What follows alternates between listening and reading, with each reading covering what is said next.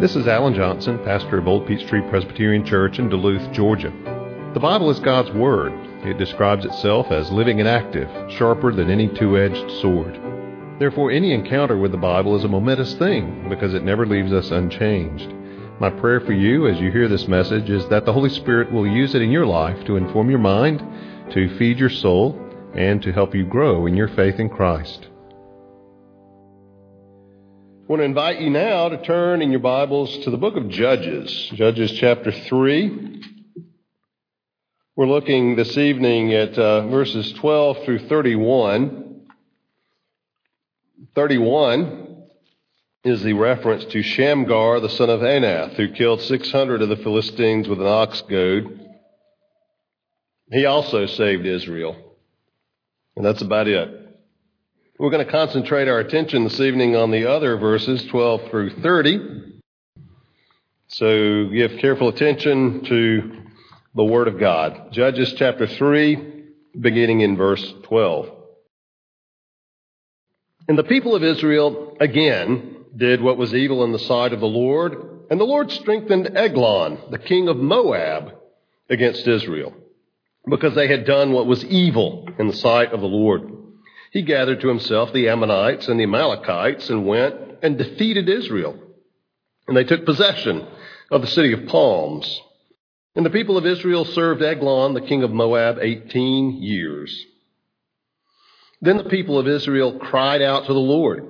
And the Lord raised up for them a deliverer, Ehud, the son of Gera, the Benjaminite, a left handed man. The people of Israel sent tribute by him to Eglon, the king of Moab.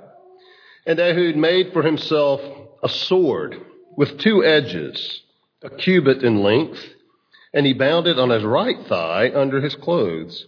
And he presented the tribute to Eglon, the king of Moab. Now, Eglon was a very fat man. And when Ehud had finished presenting the tribute, he sent away the people who carried the tribute but he himself turned back to the idols near Gilgal and said, I have a secret message for you, O king. And he commanded silence, and all his attendants went out from his presence.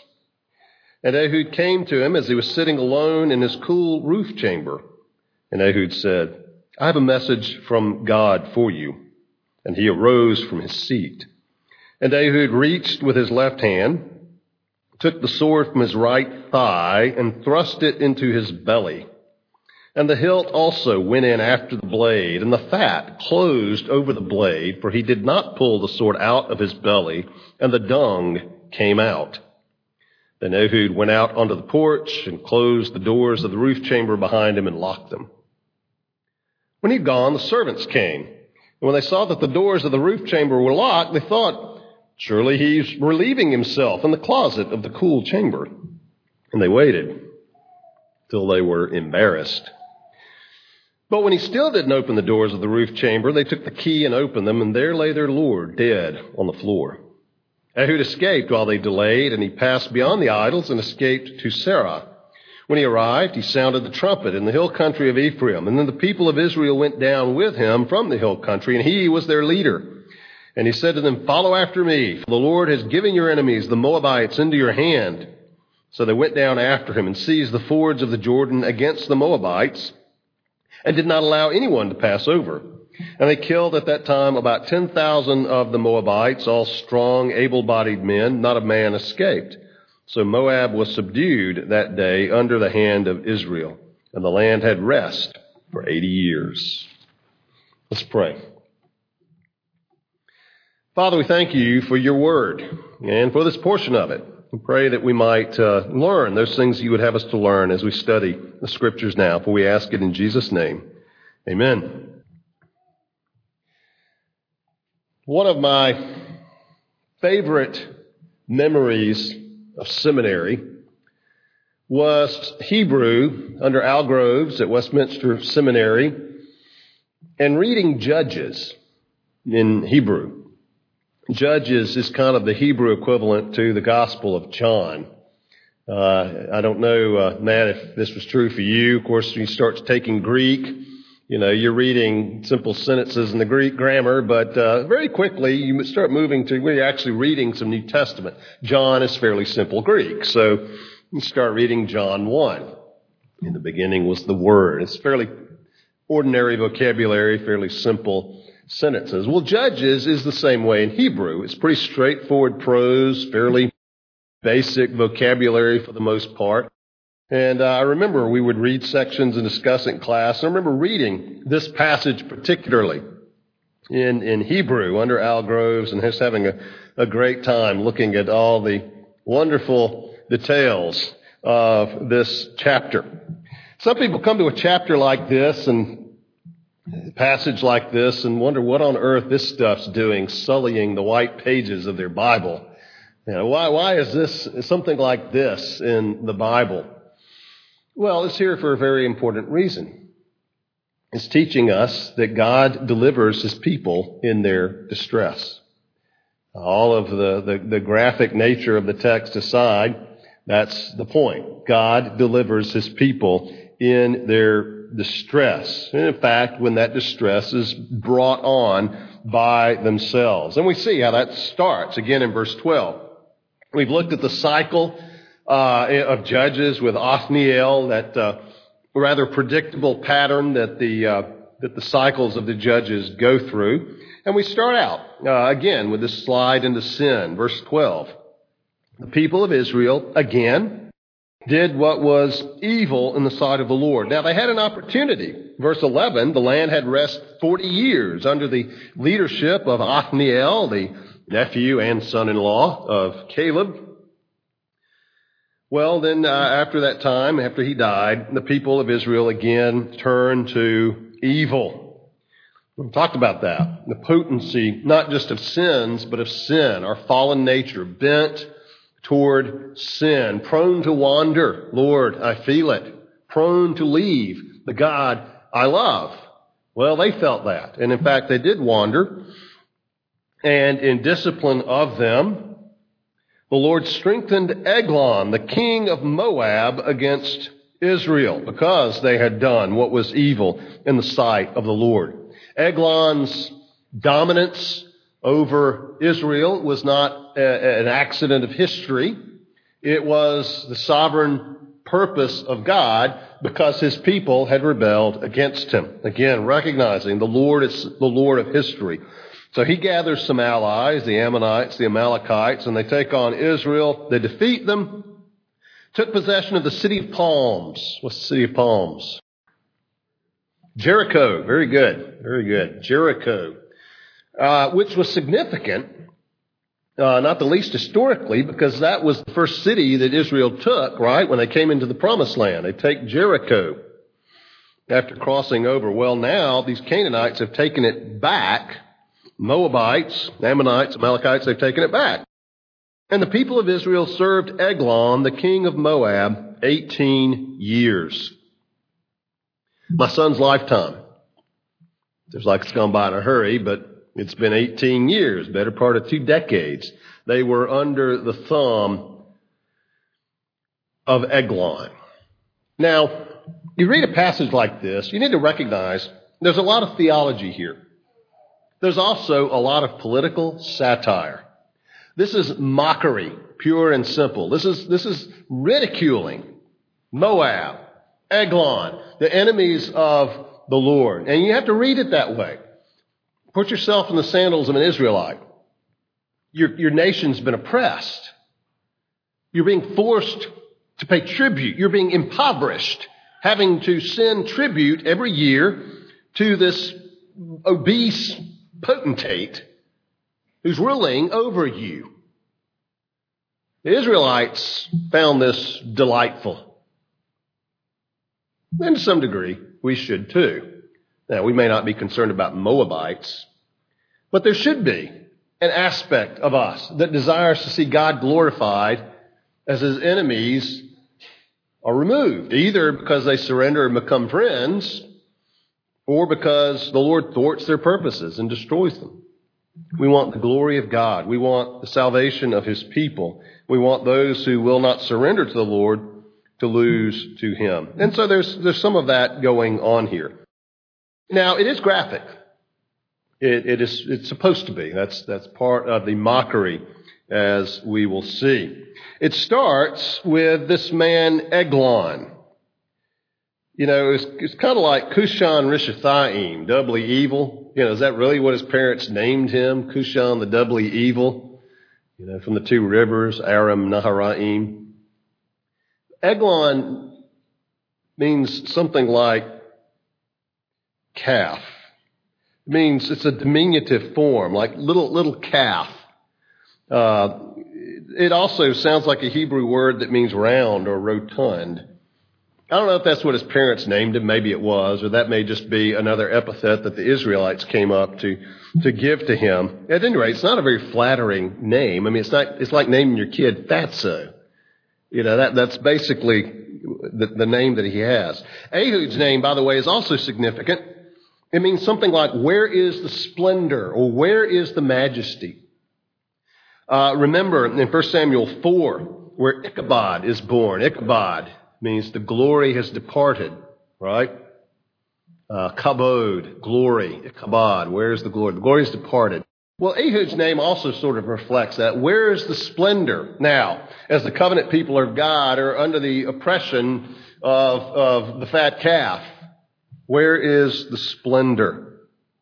Ehud is his name. Well, we read in verse, 15, uh, verse 14 that they served Eglon for 18 years, this, this oppression, this being subjugated. And then verse 15, the people of Israel cried out to the Lord. Do you think that it took them 18 years for that to occur? They should, maybe it did. Maybe it's so deeply ingrained in Canaanite religion it took that long. We don't know. Or maybe at that point it really became intense. But it says they cried out to the Lord. Doesn't, again, doesn't say they repented. Maybe they did, but they were calling out for help. And the Lord raised up for them a deliverer, Ehud, son of Gera the Benjaminite, a left-handed man. Later, the Benjaminites are noted for left-handedness. Actually, there's some question. Left-handed is, is a, sort of a weird way to put it. And there was some thought that he may had some deformity with his right hand. It actually refers to something about his right hand being hindered. It's possible that uh, some were actually trained, their right hand was somewhat restricted to train them to use their left hand or perhaps to be ambidextrous. But the point is, and it's important to the story, this man was good with his left hand. He was left handed. He could use his left hand, and that's significant later on. Now, we don't know how Ehud came to this point. Apparently, he was somewhat of a leader already, although he sort of seems to rise to true dominance uh, later in this story. But Ehud is raised up, and the people of Israel send tribute by him to Eglon, the king of Moab. Now, he wasn't alone. He was part of a delegation that goes to Eglon to bring this, this tribute, probably large, largely made up of harvest of, of grain or food or whatever. Uh, may also have included some sort of money in the deal. But uh, to, remain in Eglon's good graces, they had to pay tribute. Uh, no doubt a heavy tax levied on them that they had to bring. And so Ehud is part of this delegation that, uh, that comes to bring this tribute to the, to the king uh, of Moab. By the way, Speaking of Moab, who else do we know who is a Moabite S? Ruth, which you know, Ruth follows. It seems to happen about the same time. You know, this was her people, Ruth's people, the Moabites, and uh, they they sent his tribute to Eglon. Now, in verse 16, uh, we read Ehud made for himself a sword, double edged sword, two edges cubit in length. It's probably anywhere from about 15 to 18 inches cubit. Uh, usually you can count on being about a foot and a half. So it's probably about 15 to 18 inches. And he bound it on his right thigh under his clothes. Most people then, like now, are right-handed. If he was searched, it's much more likely they would check his left leg for a, for some sort of weapon than they would his right leg. Uh, much is made of it. You think, well, why wouldn't they check both legs?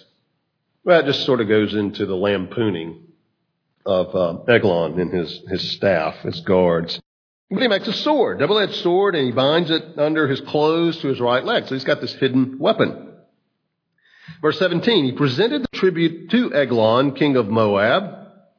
Now, Eglon, although his name has already hinted at this, this is the first he really tells us of it. Eglon was a very fat man.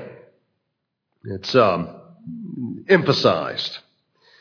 And when Ehud had finished presenting the tribute, he sent away the people who carried the tribute. And apparently he went with them. It says, verse 19, he himself turned back at the idols near Gilgal. He went that far. Notice that this is referred to but not commented on. Idols at Gilgal, that's something we would want to know more about. But it seems by this point that's pretty commonplace in Israel. Probably uh, shrines to Baal, Asherah poles, shrines to Asherah, and so forth. Uh, the, the narrator refers to them rather offhandedly without making comment or assessment of them. Uh, but as they're heading back, uh, they, they go that far to the, uh, the idols near Gilgal.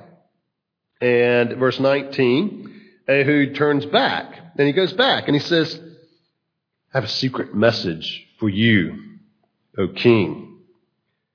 Now, the king commands silence, which apparently his uh, courtiers, his guards, take as uh, an instruction to leave his presence which they do. Now, to really appreciate it, you have to imagine the Israelites, an Israelite reading this would be snickering. You know, how dumb is this king to send his guards out in the presence of someone he thinks is a friend? And it's very, very portrayed as very cunning, very wise.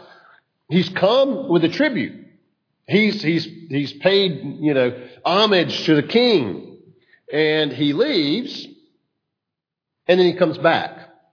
The king thinks, this is a friend. He has nothing to suspect. The man has come, the man's paid tribute, the man has left, and now he comes back and he says, I have a secret message for you. So Eglon's completely taken in. He thinks Ehud's his friend. Maybe he's going to tell him about some revolt in the making somewhere, something going on in his, in his kingdom.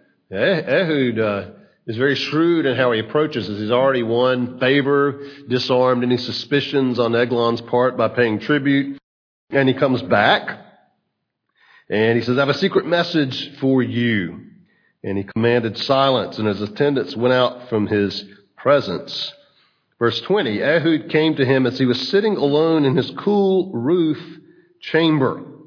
And Ehud said, I have a message from God for you.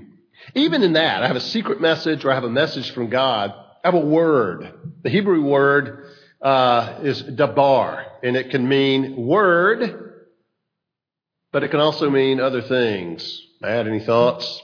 Dabar. It can mean word, matter, thing. It's sort of a general word. I mean, it, it refers to a word, but it can also refer to a thing. I mean, it could be very indefinite that way. So, sort of the fun is, is Ehud is saying, I have, I have something secret for you, O king. And the king thinks it's good, whereas, of course, we know he's referring to that uh, that blade on his leg. I have, I have, a little secret thing for you, King. And then he, he goes so far as to say, uh, in, in verse 20, he gets him alone. He says, I have a message. I have a thing from God for you. And Eglon, you, could see him now in this, in this reference for this divine message that is coming his way, you know, staggers his bulk to his feet and gets up, which, of course, serves the purpose of exposing uh, his midsection. Now, you know how in a movie, when they really want to focus on something, there's a key moment, a dramatic element in the movie, it goes into slow motion, right? Remember how uh, Eric Liddell in Chariots of Fire gets knocked down in the track. And go, oh no, you know, he's out of it. And he, he slowly gets back up in slow motion, starts running again. It zeroes in on that action. Well, of course, this isn't film. This is, this is print. This is written. So what it does to go into slow motion is zoom in on every detail, each detail of the action. Notice Verse 14, we covered 18 years in one verse. The people of Israel served Eglon, king of Moab, 18 years. Boom, two decades, done. But here, as we get into verse 21, it goes into slow motion, into detail, into perhaps excruciating detail. But that, what it's doing is this is the moment, zeroing in on the action. He arose from his seat, and Ehud reached with his left hand, taking the sword from his right thigh. You can just see in the Hollywood version the knife slowly thrust into Eglon's belly. Left handed, totally unsuspected. The hilt also went after the blade. Hilt, maybe handle. A hilt would seem to, to prevent it from going in. It could be that it was not a hilt, it was just the handle. It was a smooth uh, a line of a blade to, to make it easily concealed. Um, and without a hilt, without any kind of hand protection, it would slip all the more easily in. Hilt went in after the blade, left hand, and the fat closed over the blade. He did not pull the sword out of his belly. There's several reasons for that, not the least of which was it would, it would probably get blood on Ehud himself, which would be difficult, as we'll see in a moment. And the dung came out. Now, that's either from the wound itself. It's possible that that's after he died and his bowels evacuate. We don't know. It's hard to tell. It could be either way. In fact, one translator even thinks it refers to the, the, point of the blade coming out somewhere else. Uh, but it zeroes in on this decisive action of Ehud. And then things just start to speed up again. Verse 23, Ehud went out onto the porch, closed the doors of the roof chamber behind him, and locked them. Now remember, they were in secret. The courtiers, the guard, they're off somewhere else here. And he basically goes out the back way. Where did he go? He locked himself in a chamber. All of this sort of ties together, and it's hard to be definite about this, but it seems like the best estimate is, you know, they didn't have plumbing and flush toilets like we do. But it, uh, since they seem to be in the bathroom from what follows later, it seems Ehud made his escape out, you know, the hole, out the chute uh, got away. It worked. Verse 24, when he had gone, the servants came. When they saw the doors of the roof chamber were locked, they thought, Behold, surely he's relieving himself in the closet of the cool chamber. Why would they think that? Well, apparently this was the bathroom. The doors were locked. And remember what happened earlier? They probably smelled something. And the, ah, okay. Well, we'll just leave them alone for a little bit. And they waited. And they waited. Finally, they starting to get a little embarrassed about this, not sure what to do. When he still didn't open the doors of the roof chamber, they took the key and opened them, and there lay, ironically, their Lord dead on the floor. Ehud escaped while they delayed, while they were waiting. He made good his escape, passed beyond the idols, again, a reference to the idols, escaped to Seirah. When he arrives, he sounds the trumpet, he rallies the troops, and they rise up with Ehud as their leader. Follow me, for the Lord has given your enemies, the Moabites, into your hand. First reference to the Lord, by the way. How sincere Ehud was in that, we don't know. Um, was he truly a follower of the Lord? Was he a follower of Baal? We don't know. The only reference, the only theological aspect he gives to this the Lord has given your enemies, the Moabites, into your hand, whether, whatever his heart, it was true. So they went after him, seized the fords, didn't allow anyone to pass over, killed about 10,000 of the Moabites, all strong, able-bodied men. Not a man escaped. Moab was subdued that day in the hand of Israel, and the victory they won gained them rest for 80 years. What do we make of a story like this? What do you do with this? Well, it is graphic, and it's meant to be. It's meant to ridicule and belittle the Moabites and show the, the cleverness of this Israelite leader. But certainly from our perspective, it simply shows the Lord is at work to deliver his people in their distress. And it's true. And the Lord is at work. It doesn't make any comment on the Lord's assessment of Ehud's deceit and trickery. But the Lord did raise him up. And the Lord did use that uh, assassination of the Moabite leader in his rallying the troops to bring deliverance to his to his people. The Lord was at work even in the messiness and maybe even the ambiguity of what was taking place there to bring deliverance for his people. But you know, while Ehud, the southpaw savior, could save Israel from Moab, he couldn't save Israel from themselves. And Israel would again return to their sins. Chapter 4 the people of Israel again did what was evil in the sight of the Lord after Ehud died. We don't need a left handed Savior for the people of God. We need a crucified Savior for the people of God. I don't know if Jesus was left handed or not. I suspect not, given the odds. But uh, we need a, a, Savior better than Ehud. Ehud could deliver from Moab, he couldn't deliver Israel for themselves. We needed a Savior who could deliver us from ourselves, who could deliver us from our own sinful hearts.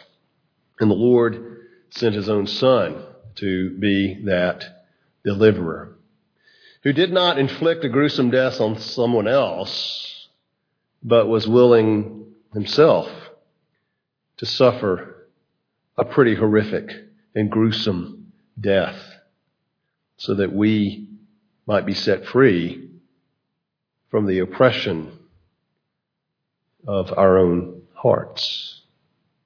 And so we look at Ehud this is not the kind of guy you'd lift up to your children and say, you know, you ought to be like Ehud. You ought to. It's hard to say how you'd be like Ehud. Be clever, maybe. I don't know. Be resourceful, maybe. But the point is, Ehud is not the model. The Lord is. The Lord is the Savior, the ultimate Savior of His people. So as we read a passage like this, we may say, ew, or yuck, or neat, or whatever. But ultimately, you come to the end of the passage and you have to say, Thank you, Lord, that while we were still in our sins, Christ died for us. Let's pray. Father, we thank you for our Savior. Lord, we have not earned him or deserved him, and yet you sent him.